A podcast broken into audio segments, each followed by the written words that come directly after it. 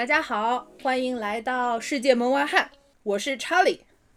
我是 Cathy。好，然后还有就是国外教学，嗯，国外的话，我觉得两条大的路吧，一条是跟孔院出去，孔子学院出去，一另外一条呢就是你自己出国去读研，然后你在那边留下来做嗯，那里的老师，可以是机构，可以是学校，这个看你自己的选择。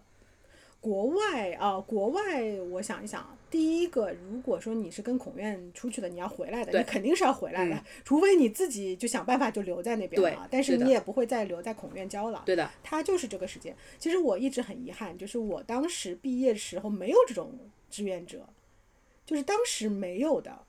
十几年前。没有的吗？没有的，我没有。如果有的话，我至少会考虑一下我要不要去啊。我没有这种机会给我考虑，好吧？我我的大学是嗯那个时候是这样，就是呃，我我们一进大学的时候，我们的系主任嗯就、呃给我们一个机会，说你们这四年可以考虑一下，就是嗯我们学校跟菲律宾的一个学校是有合作的，嗯你毕业以后你可以选择去那里工作两年，嗯菲律宾。然后呢，老师就说啊，我们以前有学姐去啊什么的，就是在那边教中文还不错啊，不啦不啦不啦。但是后来就是因为，呃，后来是因为什么？是因为呃了解了他的薪资，然后呃那个时候好像感觉菲律宾那边也不是特别安全什么的，就最后就没有没有去申请。不然的话，其实对我来说，我会比较想出国试一试的。嗯，那最后没有。对啊，所以我就说我当时没有这个机会，我就没有听到老师，因为我感觉那个时候可能孔子学院也是刚刚起步，嗯，它也不是很。像现在那么完善，就是整个的招聘啊，老师任用的系统这么完善的，我觉得当时是有点乱的。包括当时你记得我毕业的时候，我进大学的时候是承诺我有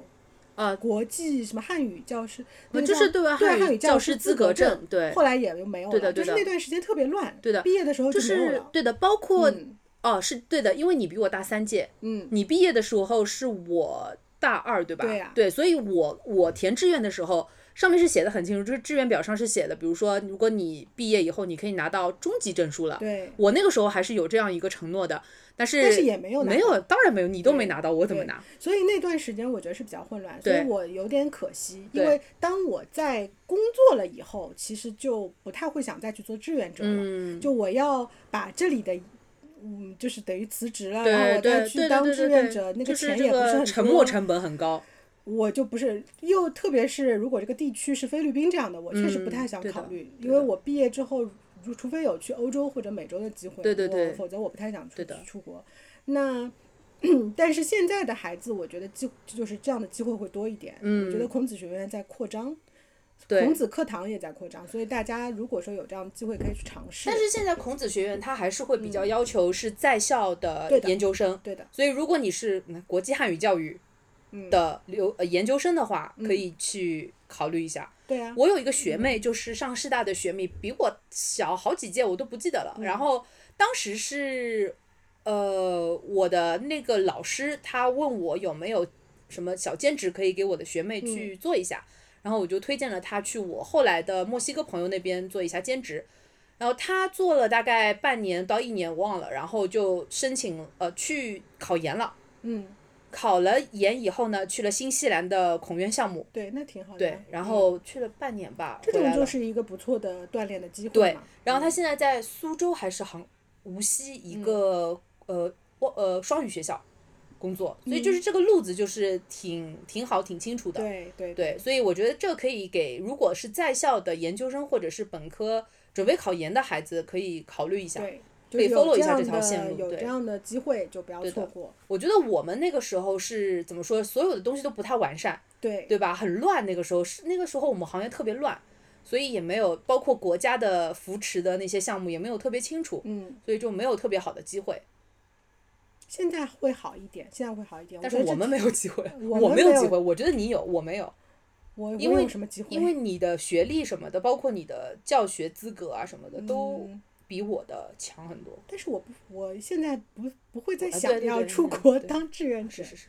嗯，除非我没有什么经济压力。在加拿大。嗯然后我之前其实因为我前几年我想过就是要不要通过一些方法，就是去国外读个研啊或者什么。哦，你说的不是走孔院的路？不不不不不，孔院路想来了。那我有同学。对对对对对对，所以就他们就是去呃国外读研究生嘛。对，所以就是因为你想，他们一个是两个美国，一个加拿大，嗯，所以那个费用其实是比较高的。所以如果是你家不差钱，就是那几十万，对吧？对这包括生活，你几十万得有的，对你可以考虑一下。然后在那边可以留下来，如果在那边考了教师资格证的话，还可以留在学校里面。对，当老这就是师我对同学嘛，对嗯就是不是不是我们班的，是隔壁班的，我知道有这样的同学，就是去国外读那个，他们是读纽约大学，纽纽约大学，然后嗯纽约大学特别。呃，读完了之后就应该就是考了教师资格证嘛，就留在当地的中学里面，嗯就当这个种中文老师啊。对对对对对嗯对的，这也是一条路。这是一条路子，但是这是一条 钱铺出来的对路子对对对对，就是砸钱砸下来的路子。反正看吧，如果大家想要出国，长期出国的话，这条是比较嗯。呃贵，但是比较稳的路子。还有一个路还有一个就是说你这个时候你已经打算移民，或者你人已经在海外，但是你又没有工作，嗯那你可以去考虑一下，呃，孔子学院的他叫当地的海外志愿者，哦，还有这个东西。有有这个的，就是比如说你跟你呃你那个爱人结婚了，然后你们俩都出国了，然后你是没有工作的，嗯你挺感兴趣的，你在一个大城市，这个城市是有孔子学院的，你完全可以了解一下，他们有本土志愿者这这这个招聘的。就是招聘当地的中国人，就是学历什么的比较契合一点，嗯，就不是从国内输送过去，就是当地的中国人，呃，可能有一点点这种教学教育背景的，嗯。我不太清楚他会不会给你培训，但是如果你符合他们的这种教学要求，是可以去上岗的。哦，嗯。所以就是两条呃孔院的路子，一条是自己读研出国读研的路子。对，一条就是你人已经在那里了，嗯。你可以去孔院，就是当兼职嘛，就是相当于也是当兼职，但是他没有办法给你一个签证，对对吧？对，你不是国内出去的，对对对，这个这个就是哦大部分的人出去的时候考虑的身份问题嘛。就但是他这样的人他已经不需要考虑签证，他人已经在那边。对他的身份没问题，嗯身份没问题对对对对，身份没问题，所以是这样。嗯，好，然后最后一个就是自由职业的中文老师，就是我。那什么叫那你来说，这个他留给你。这自由职业中文老师什么意思啊？就是完全自己当给自己当老板，嗯，就我就是一个学校，对，我自己呃怎么说接排课课接课接排课课排课，对，从接待学生对吧？课程顾问是我，嗯我呃接待我的客户、潜在客户，然后聊一聊费用啊、时间啊、怎么上啊什么的，接洽一下，嗯对然后呢就开始上课。对，然后包括是不是有能力把这个学生给留住啊，什么都是我自己的问题。其实我也在外面教过学生，嗯，就是我的感觉是，呃，他一般来说他是人介绍的，对，一另另外一个好处就是说他来找你了，他已经决定要对学，对对，就他没有什么不需要你用施展很大很大的魅力去留住他，的对的。其实没有那么难，对不像一个学校一个机构留住一个学生，对，他会。好像那个人很犹豫，但是当他已经问朋友说：“你又给我介绍一个中文老师了，又介绍到我的头上的时候，是其实他已经只是一个费用的问题，或者一个时间的问题，对的，其实已经没有别的的问题了，没有太大的问题。所以这个就是你不需要，你不要把它想成，哎呀，我还要销售，其实这个就没有什么的，对的嗯对吧？其实就是大家谈个钱，然后确定一下上课时间，你不要上的很烂很烂就行了。对的，对，所以大概是这样。对，顾老师说的没错。但是呃，我讲一下，我这我从 M 机构出来，现在是第八年，对，所以刚开始的时候是这样，因为呃，你也不能明着抢学生，对吧？嗯所以就当时是我出来以后，其实我的学生有一小部分其实还是 M 机构的，可是呢，他们他们是这样，他们其实当时的课程已经跟 M 机构结束了，就他们上完了以后跟我上，所以其实我觉得这个比较嗯。就是怎么说呢，比较 sneaky 一点吧，你很难说我到底是不是抢了 M 机构的学生，哎呀，这个这个这个就这个讲不世界 上的生意很多都是对对对这样子，对的所以非黑即白。对，所以就是呃，因为当时是六月底离职的，所以就是本来我们的行业七月八月就是一个淡季，因为外国人都要回国啊，对吧？什么出去玩啊什么的，所以那段时间我就是几乎啊每天躺在家里发呆，然后真的是没有钱，然后很焦虑的。就是我当我给大家讲一下我当时的心路历程，就是我觉得我可以先试一下自己去找学生上课，然后看一看这个课上这个课能不能支持我的生活。所以那个时候，除了原来 M 机构的那些，嗯，还要跟继续跟我学的学生以外，他们也会介绍一点学生过来。所以大概过了半年左右，可能一年不到的时间，我就已经积累起了自己的学生了。然后就慢慢，直到现在都是大家介绍过来的嘛。所以呃，包括很多曾经 M 机构的回头客。都是那种有多余的介绍给我。呃，好的，好的，我以私人的身份，好好好，是那个，好，对，所以，所以就是后来就慢慢的，嗯，开始就是通过这样的方法给自己排课啊什么的。我几乎那个时候每天至少一天可以排到四个小时到五个小时的课吧，反正这个课量是够了。就按照我的收费，就是比学校课时费便宜一点点，是吗？一对一的便宜一对一的便宜一点，就是如果你去机构问的话，我便宜一点点，但是比我在机构拿到多多了，对吧？对。所以就是等于是我花了可能三分之一的时间，可是我的收入还是一样的。对。所以是这样，OK。然后呢，大概是到了呃哪一年？可能是二零一四一五年，大概我自己上课三四年以后，我的。那个收入的方式开始变得多元起来，为什么？因为那个时候我有很多学生，因为我的学生大部分都是成年人，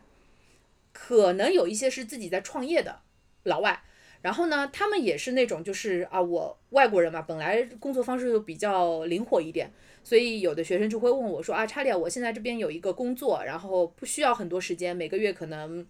嗯十个小时或者二十个小时。呃，我给你这个算工资，你有没有兴趣做？那我想为什么不不做呢？对吧？而且他就说时间比较灵活，你在电脑上就可以做完。然后我就开始接了这样的工作。然后后来呢，又有一个嗯，做网上阅读文章、文章阅读的一个网站，就是他刚刚 start up，刚刚开始，然后在 LinkedIn 上面找到我的，他就说啊，查理，我看到你的那个档案，我觉得你很适合，你要不要试一下，帮我们写新闻？嗯。然后那个是二零一，我都忘了，二零一五年吧，到现在已经很多年了，就一直在做。然后还有就是我的呃学生的孩子，我也开始辅导，就是那些国际学校的孩子，所以他们学校是有课程的，所以呃我需要帮他们，就是比如说有时候陪他们做作业，或者是帮他们准备考试，或者是帮他们补差补缺。我顺便问你一句，你觉得这个市场大吗？大，非常大。就是国际学校的孩子很大，对，非常大，对，好，如我等一下继续讲啊，好，然后呢，就是那段时间，可能我慢慢的开始转变我的上课的时间，因为刚开始一段时间是这样的，我的白天的课肯定都是成年老外，然后晚上有时候是下班以后的老外，七点以后我要上课，上到九点，我很累很累，慢慢慢慢慢慢的，我就变成了什么呢？就是上午一直到可能三点左右都是成年老外，或者是我自己在家敲电脑。下午四点以后，小朋友下课了，放学了，我去他们家家教。嗯，这个模式一直到现在，所以我现在每天下午四点以后的时间都是家教。嗯，非常的稳定，因为这些小朋友他们怎么说呢？除了除非他们放假，他们的需求就是一直在的。嗯，所以是非常稳定，而且呃，怎么说？只要你搞定这个孩子，爸爸妈妈就会非常乐意继续让你来去他们家上课。所以我我觉得呃。这个是非常大的一个市场，嗯，然后呢，还有就是呃，而且我听是这样的，我听说我现在不是手里有那个呃国际学校的孩子嘛，然后他就说他的班的同学差不多每个人都有一个中文辅导老师，哦，所以想象一下这个这个嗯生意可以有多大，每天可能每个小朋友，我现在这个小朋友是每周两次，一次一个半小时，嗯。然后最近好像他哥哥可能也要跟我一起学一学，所以就再加一个哥哥。嗯。然后之前的那个犹太人的家庭是三个儿子都在我手里。嗯。每个星期我每个星期天从早上可能十点一直上到十一点左右。嗯。每个人一个一个来，这样。嗯。对，所以就是非常是非常稳定、非常高效的一个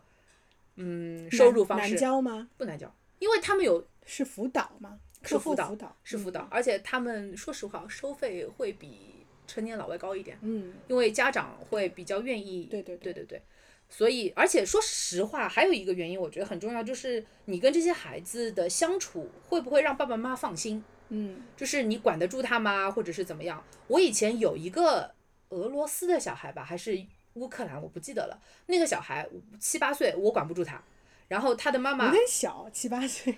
主要是他也学校没有作业，你知道吗？哦，就是，而且小孩特别精，就是他知道你不是我学校的老师，你管不了我，所以嗯他们会比较知道我怎么对付这个老师。嗯，所以这个这个孩子是我教了大概半年以后吧，然后他妈妈就后来就婉拒了我。嗯说实话，去他们家上课也挺累的，就是小孩管不住，你会身心俱疲。是的，那不如不教。对，对，所以就是这是我现在可能比较常有的一个模式，就是呃四点以前是我的成人的外国学生，就是我老本行，然后下午是嗯有的是外国小孩补中文，有的时候我会教中文中国孩子，就是给他们补补作业啊什么的，嗯对所以现在是这个状态，然后我的收入还不错，呃，最大的好处是非常自由，但是不也不是说那么自由。比如说，自从我有小孩以后，自从我有小朋友的学生以后，我呃学期间的时间我就不那么自由。嗯比嗯如说，如果我有什么事情，比如说啊，如果呃四月我的朋友要结婚，如果在国外的话，如果要结婚，我会要花很长时间去考虑到底要不要去，因为小朋友，特别是如果碰到期中、期末考试，就特别麻烦，嗯，因为爸爸妈妈指望你帮他们复习嘛，对，对，所以这个会比较呃是我的考虑的一个部分。但是最近这两年就没有什么出去的机会了，所以我就比较安心的每天接小朋友的课。对，所以这个是啊，这个是呃一点。然后嗯，白天的话是这样，我现在的学生呢，他们如果是白天能上课的话，就代表他们不需要坐班，因为他们可以每天有时间抽出时间来上中文课。所以这部分的学生呢，一部分是呃怎么说，自我自主创业的，自己在这里注册公司，自己是小老板，所以他们时间比较灵活。还有呢，可能就是呃国外的学生，我有学生他在洛杉矶，所以我们是在星期四的上午上个课，他那边是晚上。对，所以现在大概是这样。然后剩下的时间呢，我因为我们现在跟顾老师也在做一些线上的东西，嗯，所以也需要时间敲电脑。对，对，所以现在其实我最近还是挺忙的，基本上天天都在追着那个怎么说截止时间跑，追不过了我就拖一拖，就这样，反正每天都很忙。这个自由职业会不会有家人的压力？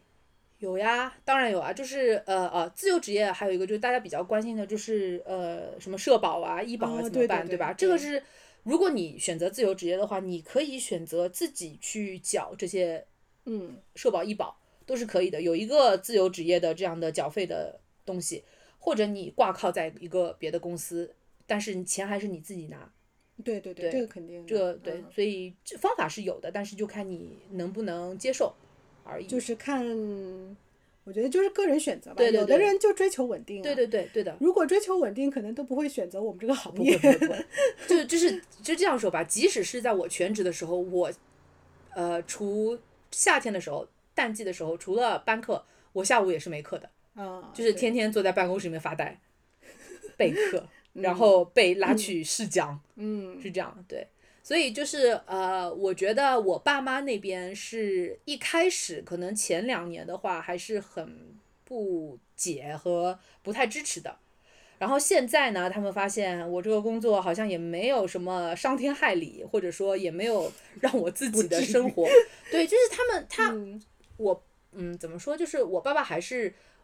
偶尔会从各种渠道给我表达一下，他希望我找一个工作。然后我说我这不是工作嘛，嗯，对，但是我爸还是会觉得这不是一个常规或者说是一个呃正常概念里面的工作。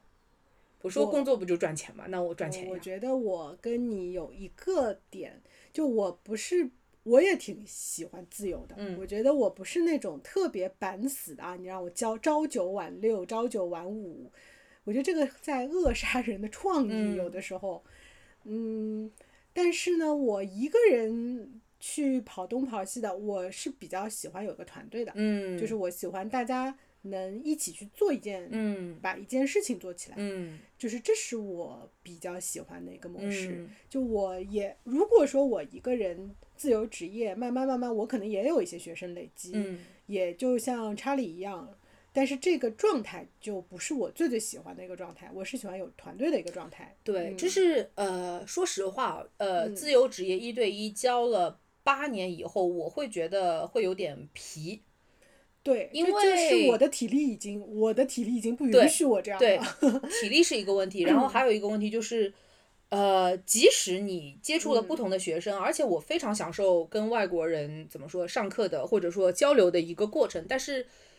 嗯，你同样的事情做了八年以后，你会觉得你需要往上走了，对啊，对，啊，所以嗯现在我们开始做别的东西，对对对。我，们开开始考虑做一些更大的受众的内容，或者因为一对一毕竟是比较的窄的一个选择对方式，是的，对的，因为现在大头，反正我觉得还是国外。第对一，这个行业大头肯定是在国外对的；第二，就是一对一，就是普及的就太少了，嗯受众就太少了。对的，所以我们也在探索，对我们在探索对。对，我我就一直开玩笑，我说，呃，如果我结婚了，然后现在这个工作就很完美。就是嗯上个课，对吧？然后嗯学生反正也挺稳定的，就挑白天的课上上，然后嗯可能下午可以接个孩子做个饭，这样。嗯但是现在就可能可以花点时间去，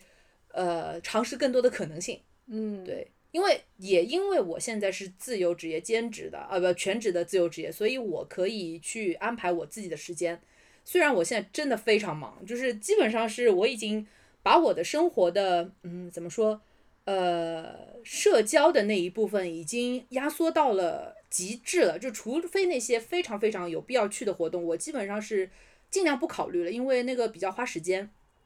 所以，呃，我会愿意把这些时间就是用在做这些东西上面，或者是呃赚钱啊、上课啊，或者是嗯做内容上。嗯，对当然，我还是出去玩的。你也看到我有时候会出去玩，对呀、就是我觉得该生活玩还是玩，是对啊，要有生生活的还是有生活的。不能就哪怕你是创业，如果你就是在创业，我觉得也不要去把自己的生活完全撇掉，对，我觉得这个是得不偿失的。是反正大家，我觉得这嗯个活在这个时代的人 都很辛苦嘛，就是你又要又要突破自己，又要去跟旁人竞争啊什么的。我我我现在反而觉得，可能我也有一个小小的创业的项目，嗯我也没有在教课，我呃我也有生活啊什么的。我是觉得我现在是把工作和生活融合了，嗯就有的时候我去参加一些社交，也是为了我的一些嗯工作，可嗯能去，呃，有的时候我每天我。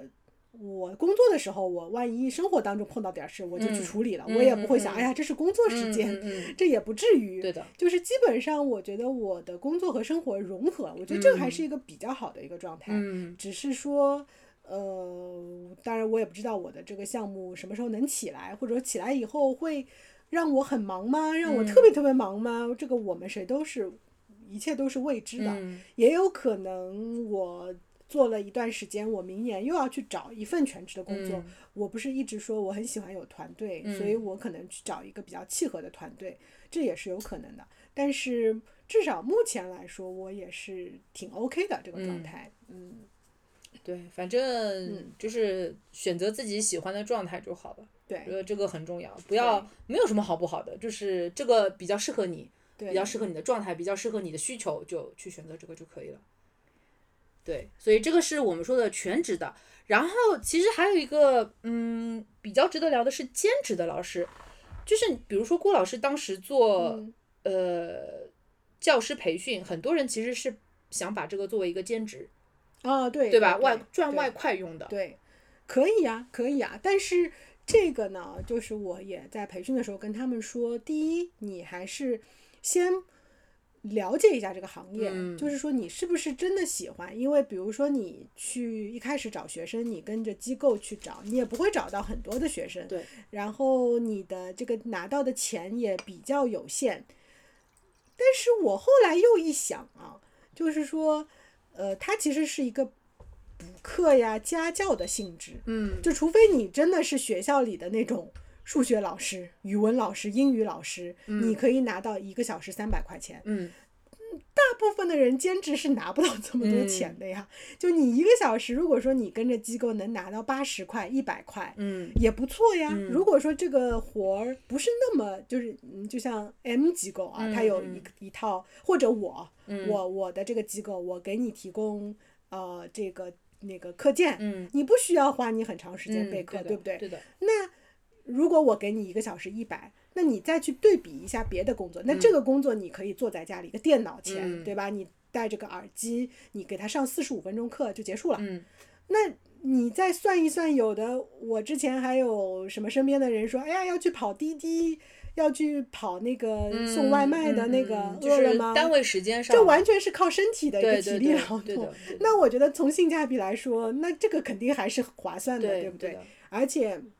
就如果说你在外企工作，你自己有一个渠道去找到一个老外，嗯你也可以收他一个小时两百呀。嗯你不不是说你只能说你的上限就是一个小时拿一百或者八十块钱，嗯你可以自己去谈钱嘛。你有本事你就去能呃靠本事赚钱嘛，对对吧？但是你为什么当时搞这个培训，就是说希望给大家提供一些基本的技能的培训。嗯就算是你有这个课件，你也要会教，嗯你也要有一些基础的概念，就是这也是需要一个岗前培训一样的东西的。就是呃，如果说你能考到这个证书，当然更好了。嗯你自己去像查理一样做自由，就是兼职也好，自己去找老师也好，自己去机构里面面试兼职也好，你有个证不是也更好吗？嗯所以当时也是为什么就是去做了一些这个课程，就是这个道理嘛。啊，呃，反正你先了解清楚，你觉得自己也感兴趣，也是能够接受最后回来的这个成，这个嗯是不是能赚回来？嗯，这个钱呃，是比较符合预期的。有的人他赚做一个副业做兼职，也不是完全为了钱，他也为了社交啊，他也是有一些其他的需求和功能性的嘛。所以那有的社交我我还要自己付钱呢，对不对？我去玩一个什么桌游，我还要付一百多块钱。嗯那这个可能你跟一个人有一个外国朋友有个社交，有一个教他上课的过程，那你还一个一个小时四十分钟，你还拿到一百块钱，嗯，其实你这样算一算也是成也是 OK 的嘛。对那这不是你的本职工作，这是你的副业，你就自己考虑了。对，你可能一个月也就拿几百块钱，但是 why not？、嗯就有的人会这么想，啊，他又不是我吃饭的钱，对，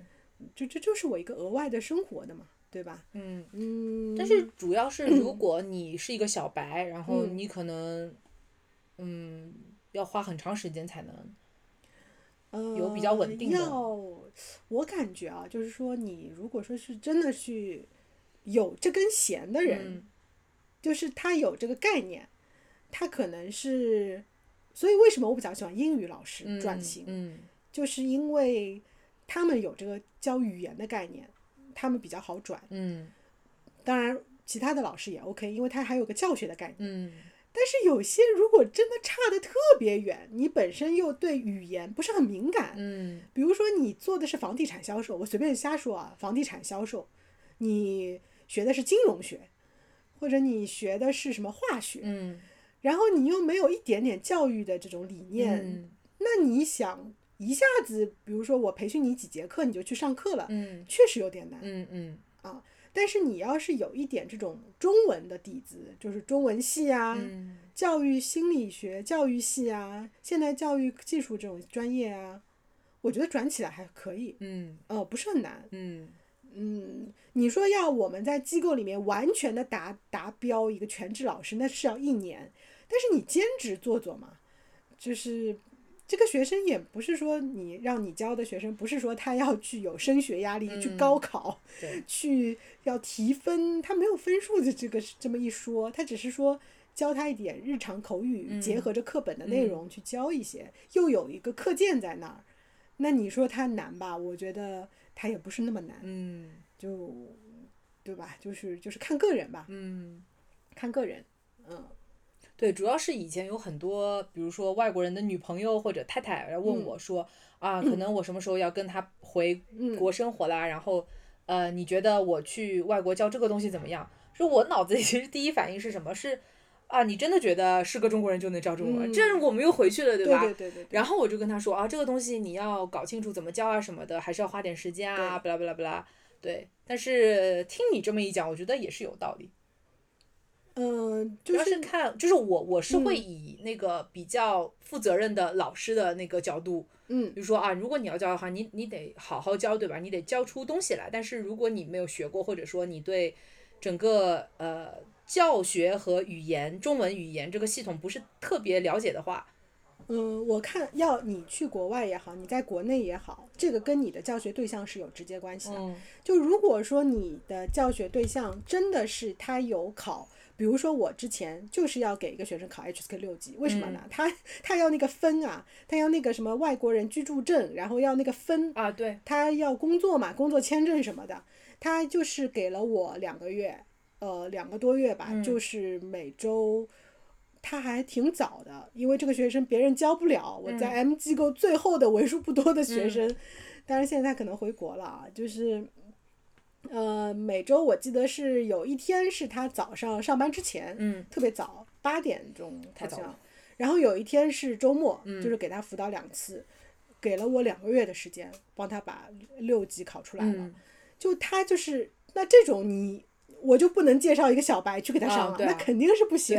对吧？那再比如说我有我有的学生，他中文已经学到了比较高的程度了。他是学 HSK 五级的课本，嗯，我觉得这也不是一般人能教的啊。他经历过了很多的老师，他的目的性就是说，他要在一段时间内快速提高他的词汇量，他的口语表达，他是有要求的。他付了机构这么些钱，一个小时，比如说两百五，嗯，他是有要求的，嗯，他如果达不到这个要求，他是可以要求就是投诉的，他可以投诉，对吧？那这种课。小白老师教不了，嗯，但是如果就是刚来的一个学生，他就是一个太太，他的目的就是丰富他的生活，嗯，学一些语言，他们对时间多长时间提高到多少的量，他没有一个标准。那我觉得小白只要你热情，有一定的教学方法，你就能 hold 住，你就能够去教他，也可以跟他交朋友。嗯，我觉得这个时候他在中国认识一个老师，认识一个朋友也很重要。嗯，还有比如说你跑到国外去了啊，就是你说的这种太太呀、女朋友呀，去国外了，那也是一样的情况嘛。他去哪里教学？他要去一个对方的高中中学教语文啊，教中文教不了，他要教师资格证的，对吧？对啊。他如果说是去孔子学院当本土中文老师，孔子学院可能说，哎，你有没有考过那个咱们的国际汉语教师资格证？你有没有教学经验，或者你是不是本就是专业出身，会要有一点相关性，他肯定是有一个要求的。但是你说你在那边，哎，就是有个朋友介绍了一个人，你说可以教吗？可以呀，为什么不可以？你有一有一点点方法啊，比如说我，你像你认识我，我就给你用 PPT 嘛，你再稍微有个辅助的 PPT，你有个大概的思路，不要跑偏，不要自己教了画逼了，觉得就是就是。跑偏了，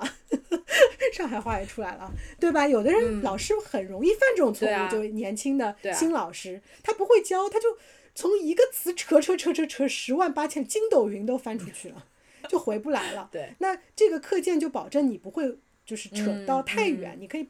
就扯一点点，但是你回来嘛，你再看这个 PPT 嘛。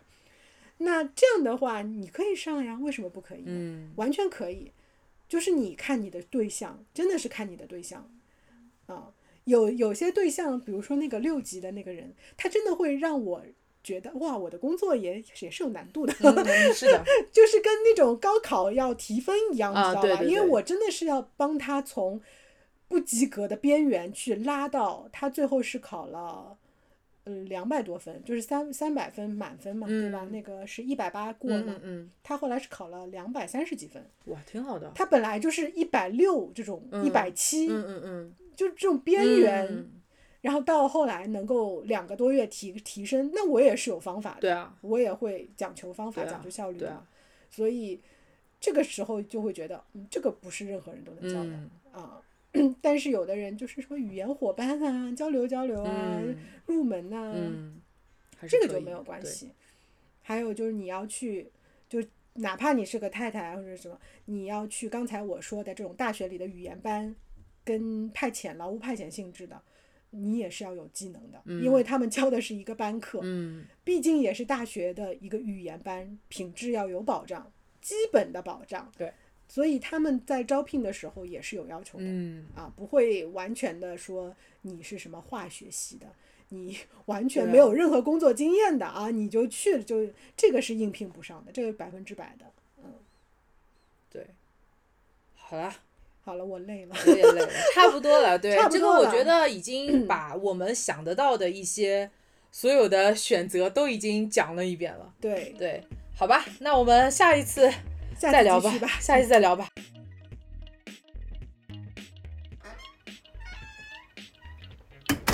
拜。